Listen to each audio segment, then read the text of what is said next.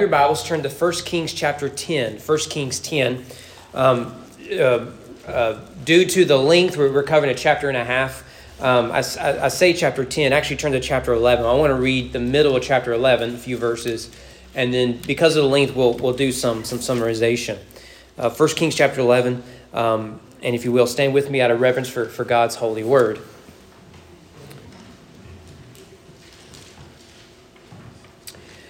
The writer of First Kings writes the inspiration of the Holy Spirit, chapter 11, starting in verse 9. The Lord was angry with Solomon because his heart had turned away from the Lord, the God of Israel, who had appeared to him twice, and commanded him concerning this thing that he should not go after other gods. But he did not keep what the Lord commanded. Therefore the Lord said to Solomon, Since this has been your practice, you have not kept my covenant, my statutes that I have commanded you, I will surely tear the kingdom from you and will give it to your servant. Yet for the sake of David, your father, I will not do it in your days, but I will tear it away from the hand of your son. However, I will not tear away all the kingdom, but I will give one tribe to your son, for the sake of David my servant, for the sake of Jerusalem that I have chosen. Let's go, Lord, in prayer. Our Father, I ask, Lord, as we, we draw this study of Solomon to a conclusion, we're reminded of the highs and lows that we, we ask the Lord that we, we don't do the things that Solomon did that we don't uh, be given the gift of wisdom only to choose foolishness in the end, that we will indeed finish well.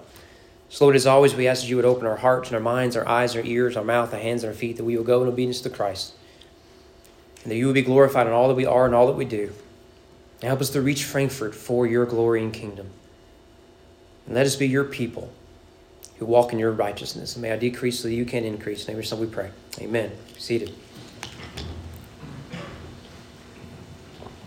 I know we Americans have short memories, but do you remember in in uh, May of 2022 the Kentucky Derby? Kentucky Derby is sort of a big thing around here, but do you remember that race in particular? The winner was a guy by the name of Rich Strike, and uh, the guy, it's a horse. It's not a guy. Um, forgive me, it's a horse. Um, but but the, yeah, I don't know if you remember the race at all, but Rich Strike was not the favorite to win. In fact, if, if you were to stop the race, let's say halfway, and you were to guess who was going to win the race, you would have picked some of the favorites, many of whom were right there in the front where everyone had gambled and bet that they would be. But Rich Strike was more in the back. But so if you, you pause it there, you think Rich Strike stands no chance. Well, lo and behold, particularly with the last stretch, you know, down the stretch they come, Rich Strike goes by everybody, wins the 2022 Kentucky Derby and just just it was incredible race. You you can YouTube it, watch it again. Uh, I'm sure you'll you'll find it there. Uh, it is a really really an amazing amazing race. And and I remember watching that thinking it just goes to show, in sports as it is in life, doesn't matter how you begin. What really matters is how you end. If we could think of the stories of Saul, David, and Solomon all three men embody that right there. They all started off really well. They all failed miserably in the end. Perhaps no one embodies this more than Solomon. Now, if you were to judge Solomon's kingdom from a distance, you would say that Solomon was a successful king. Some of you may remember that the week before the 1980 presidential election, uh, then incumbent President Jimmy Carter and the uh, uh, Governor Ronald Reagan uh, had a debate, a televised debate. And, and, and people only remember one thing from that debate all these years later, and that is that Governor Reagan asked a simple question Are you better off today than you were four years ago when, when President Carter took office? You remember what President Carter's answer to his opponent's question was? It was no. You are not better off after four years of my leadership. That's a bad answer, by the way. Like, I mean, politicians lie about everything. You would think he would lie about that. Nevertheless, he gave the answer, no, you're not better off. And with that, President, well, Governor Reagan became President Reagan, let's be honest. Well, if we were to ask Solomon that question after 40 years of his leadership, everyone would agree we are certainly better off than what we were. I mean, look at the temple. Look at our economy. Look at our enemies, how they're leaving us alone. We are better off. Just simply look around. And yet, the way the biblical writers would have you to believe that, that everything was falling apart, On the surface, as we've talked about last few weeks, on the surface everything looked okay, but but in reality, Solomon's uh, uh, uh, faithfulness to the covenant of God affected everything. That is to say, that in many ways, due to sin, he fell away from the faith. He failed to finish well. And the pattern we see with Solomon, we still see today. The pattern starts, first of all, with rebellion. This starts in chapter 10, verse 14, where we left off. Chapter 10, verse 14.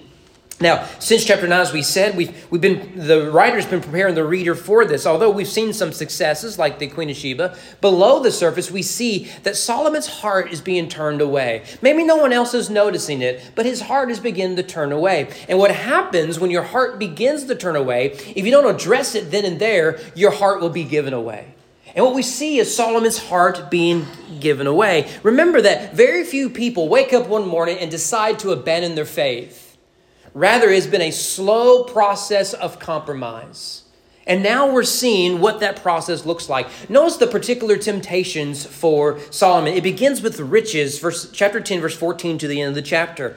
Now, the writer details the financial and economic achievements of Israel under Solomon. We've seen that for several chapters. Go all the way back to chapter 3, and he takes the throne. Through his acts of wisdom, uh, the economy booms, trade opens up, and they're able to import a lot of stuff, like from Lebanon and, and, and, and Tyre and other places. And that's how they're able to build the temple, the palace, the fortresses, the walls, everything else, right? So, so, so we're, we're used to reading about Solomon's great wealth, and it makes sense. If you are wise with, with money, that there can be some benefits from it. However, what is different in this description is not just that Solomon became wealthy, but that all the wealth was only for Solomon. You see, in his foolishness, he began to hoard wealth for himself like a dragon in his lair. Look at it there in verse 14. It says that wealth was coming to Solomon, not to Israel or to the people of God. It was coming to Solomon. You notice there in verse 15 from the business of merchants, from all the kings of the west, and from the governors of the land. Notice that that used to come into the economy, it used to come into the nation. Now it's just going to one man. He is profiting off of his power. And most of that wealth went to benefit himself. Verse 16, he strengthened his army in looks and powers. All the shields are made of gold. I don't know if you know this or not, but there are better resources to make your shields out of if you go to war, unless you want them to look pretty and to make you look powerful. So he made them of gold. In verses 18 to 21, he decorated his own palace to look more um, um, um, powerful, right? His throne was made of ivory and gold, verse 18. And the throne had six steps with lions on each side. And he, and, and he had these, these, these lions on both sides so that you would have to ascend the lions of the tribe of Judah. Remember, he's, he's, he's from, from that tribe. But also, let's be honest, having a throne full of like 12 lions just sounds awesome. Let, us let's be honest with that, right? If this were Minecraft, you would do this. I don't I don't know anything about Minecraft. Really, just making fun of uh, Gen Zs. Anyways, notice there, verse twenty. The like of this was never made in any kingdom. Now, who benefits from six steps leading up to a throne with lions on both sides? Not the poor. Not the middle class. Not even state workers, if you can believe it. It's all for one man's ego.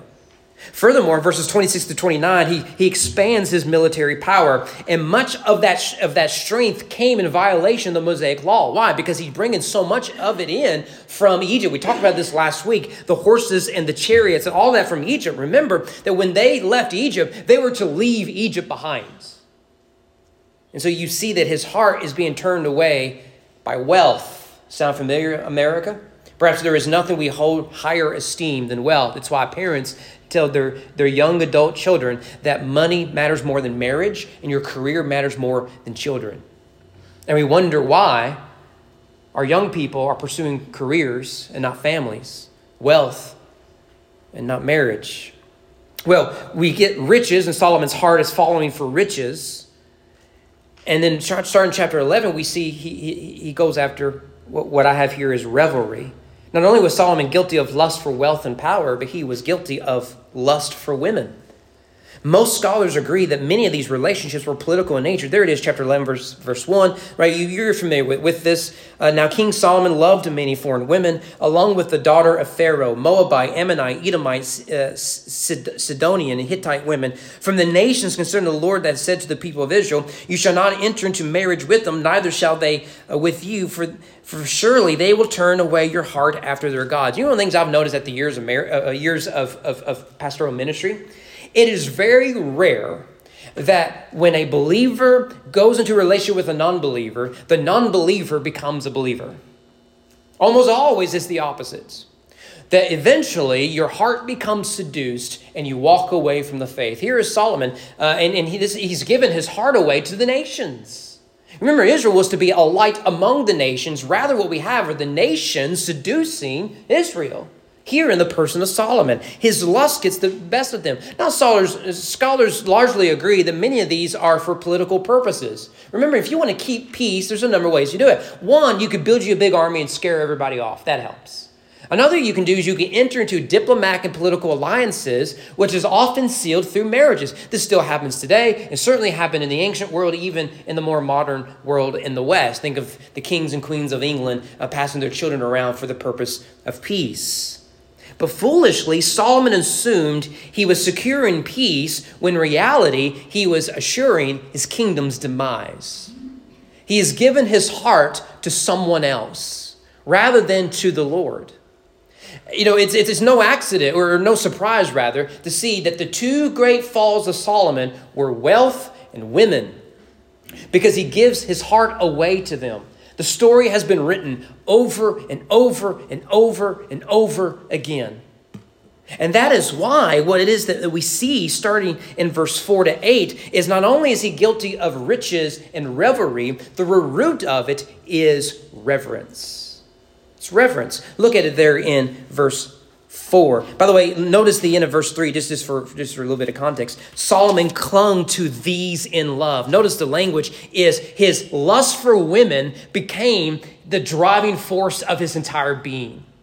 And that opens up the door, starting in verse 4, uh, or go down to verse 4. When Solomon was old, his wives turned away his heart after other gods. His heart was not wholly true to the Lord his God, as was the heart of David his father. For Solomon went after Ashtaroth, the goddess of the uh, Sidonians, and after uh, Milcom, the, abomination of the Ammonites. So Solomon did what was evil in the sight of the Lord and did not wholly follow the Lord, as David his father had done. Solomon built a high place for Chemosh, the abomination of Moab, for Molech, the abomination of the Ammonites, the mountain east of Jerusalem. And so he did all for his foreign wives who made offerings and sacrifices to their gods. Notice his lust for wealth, his lust for power, his lust for women led him down to a path by which he abandoned the faith. But we need to know the minute you surrender absolute and full worship of God, your heart will be led astray after these lesser beings the writer is, is helpful in showing that yes, what you see is the power, what you see is, is the riches, like Scrooge McDuck. What you see is all these women around that, that, that, that he, he's, he's going after. But the real problem is his hearts.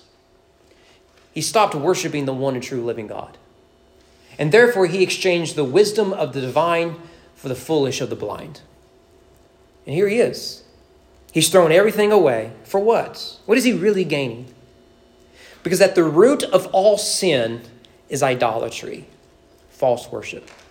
We believe that if I have more of this, if I could accomplish that, if people will think of me like this, then I'll be happy. Then my problems will be solved. Then I'll have peace. Then I'll love myself and I'll look in the mirror more. Then I'll be approved by others. Then I can forget my past. Then I can be healed. Then I can be whatever it is that we're looking for. What we find is a vicious cycle of brokenness upon brokenness upon brokenness. Before, for long, we're just shattered in the end. And Solomon, the wisest of the wise, become the greatest fool of them all. That's the real enigma of Solomon, isn't it? How can the wisest of men prove to be so foolish? And here's the reality is wisdom does not transform the hearts. You need a savior for that.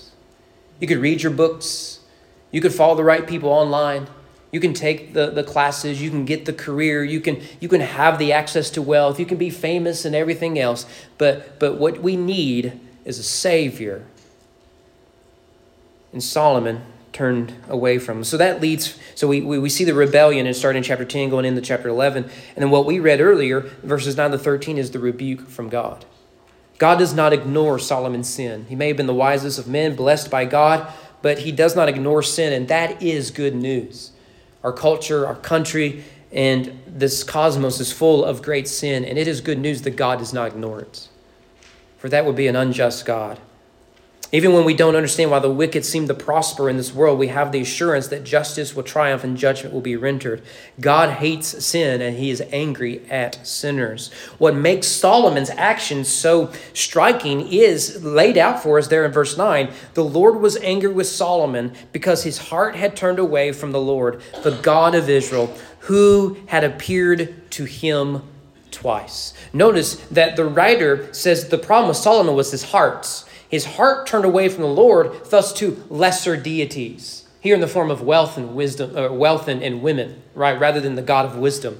But more than that, he says what is so offensive about what Solomon does is God actually appeared to Solomon. The list of people who can honestly say that is quite a short list. But I don't know about you, but but God doesn't just show up in the morning when I'm getting ready and I'm still sleepy, right? We just we don't have conversations like that.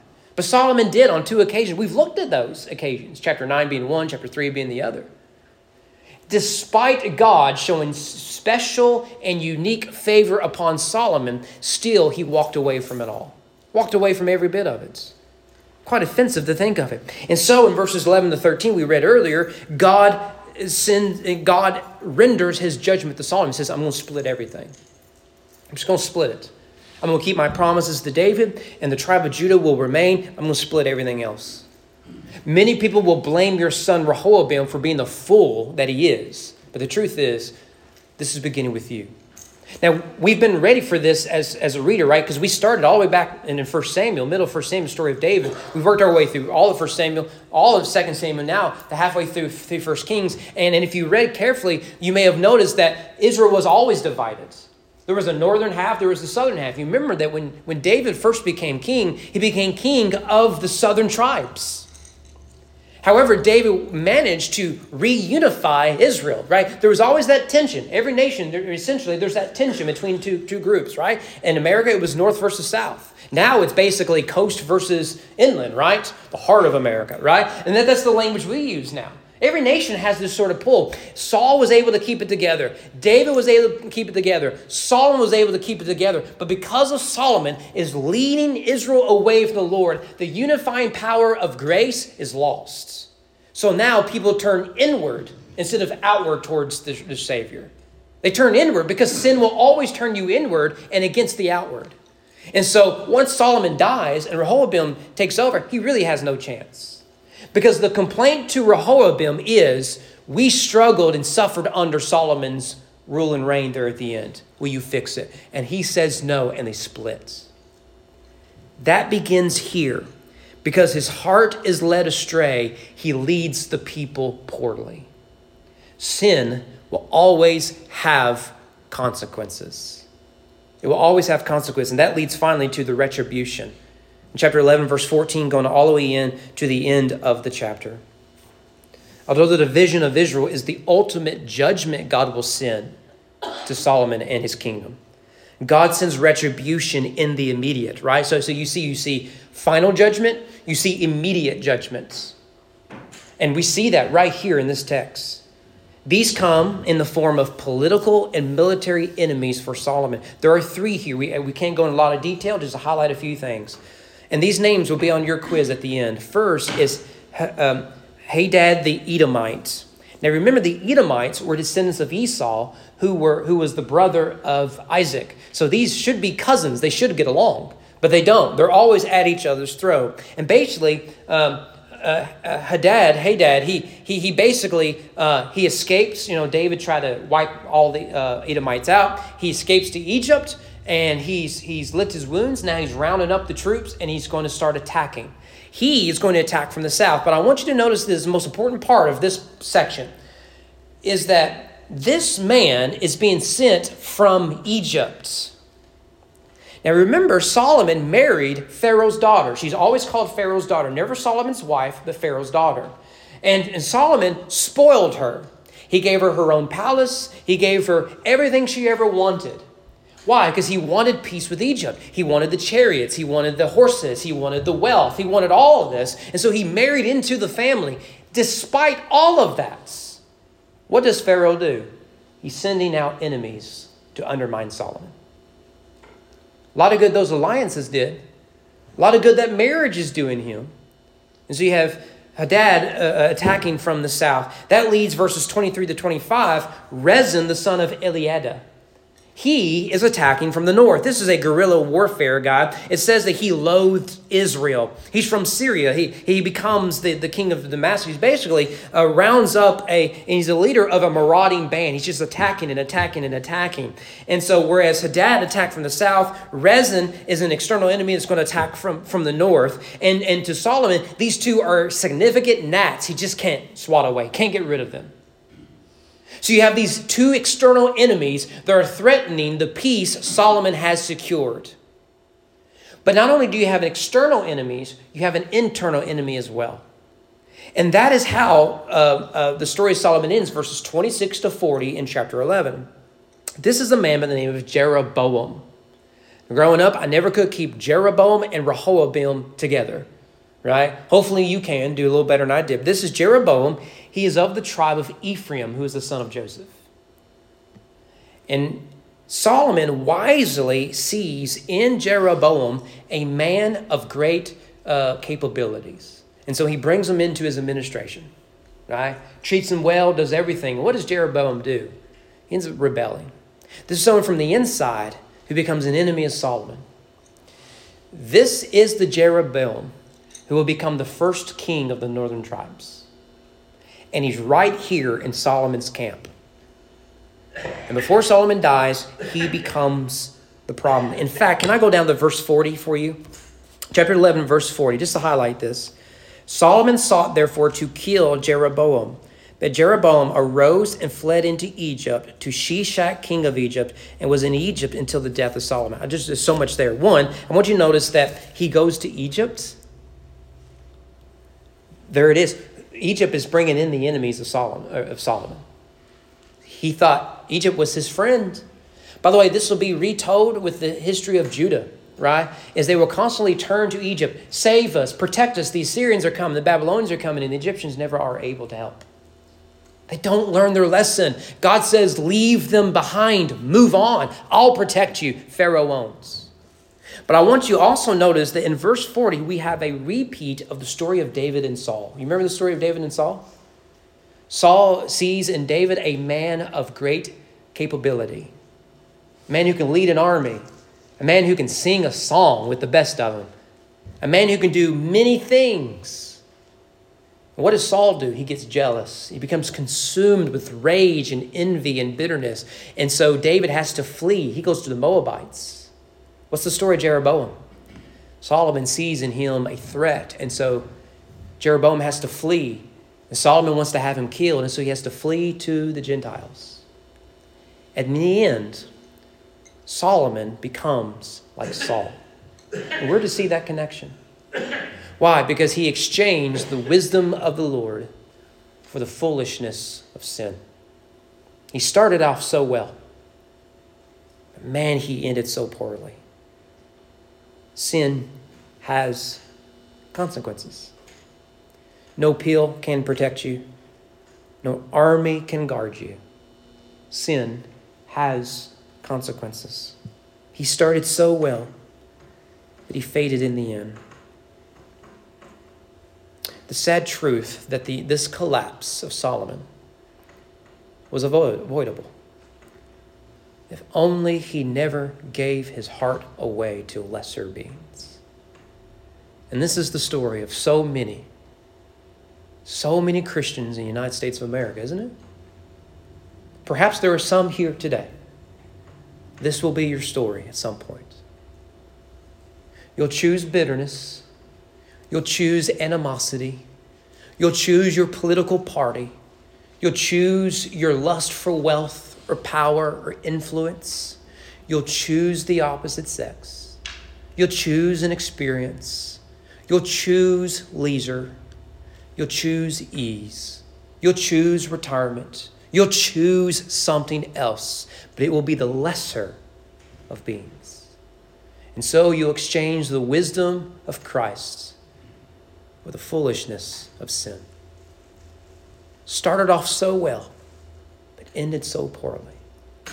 Many of you all know that I love to run. I've hurt my ankle, so I have not been running for a while. Not to mention it was summer, and I don't like running in the heat but but I wanted to get out and run again. And I love races, and one of my favorite races I ever did because of this punk kid was right in front of me, right? And and, and every, every, you do any race, and there's always this group of young boys, right? And and they go in the front and they take off and run as fast as they can, right? And you, and you're about to do three miles, six miles, ten miles, thirteen, whatever it is. It never it never fails. There's a bunch of these these these these, these kids right in the front, and they take off running. I remember one kid in particular. He did that, right? And I'm just laughing because I start in the back with the slow people because it helps boost my ego when I'm passing them, you know, a mile down the road. You judge me all you want to. I don't care. I don't care. It helps me, helps my ego. And, and so this kid, he's, he's like a mile and a half ahead of me, right? Whatever, that's his problem. I eventually catch up with him halfway through the race, right? And and and he he he jumps right in front of me, right? He's going, he's going, he's going, and then and then he tapers off, and so I just go around him, just mind my own business. I'm listening to my Britney Spears uh, uh, jock jams, and I'm just going and going,